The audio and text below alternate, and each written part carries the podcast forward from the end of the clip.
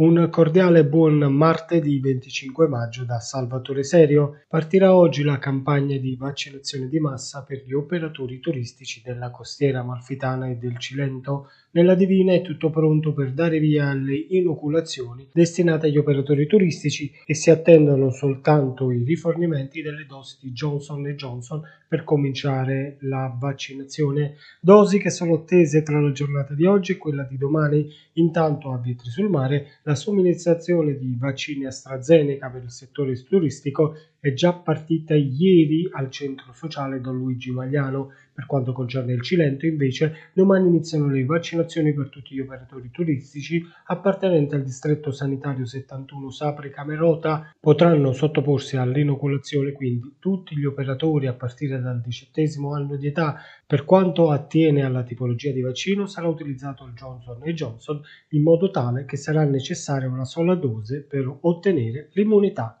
a seguito dei rilievi effettuati dai NAS di Salerno nella giornata di ieri, la sede della Guardia Medica di Maiori è stata provvisoriamente chiusa e trasferita presso i locali ad Amalfi in via Casamare, un provvedimento necessario, spiega il sindaco Antonio Capone, per permettere all'ASL di iniziare quanto prima i lavori atti a rimuovere le criticità contestate e ripristinare nel più breve termine il servizio essenziale. Per ulteriori informazioni richieste servizi d'assistenza, il numero della Guardia Medica di Amalfi è 081 93 68 176.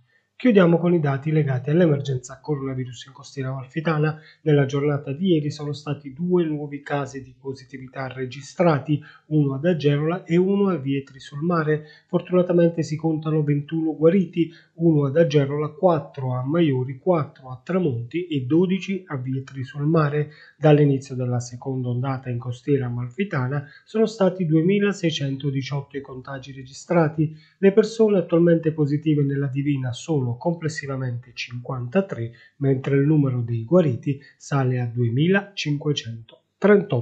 Era questa l'ultima notizia, grazie per averci seguito. Vi ricordo in chiusura che è possibile ascoltare il radiogiornale di Amalfi Notizie su Radio Divina FM sui canali di Amalfi Notizie, Spotify, Google Podcast ed Apple Podcast.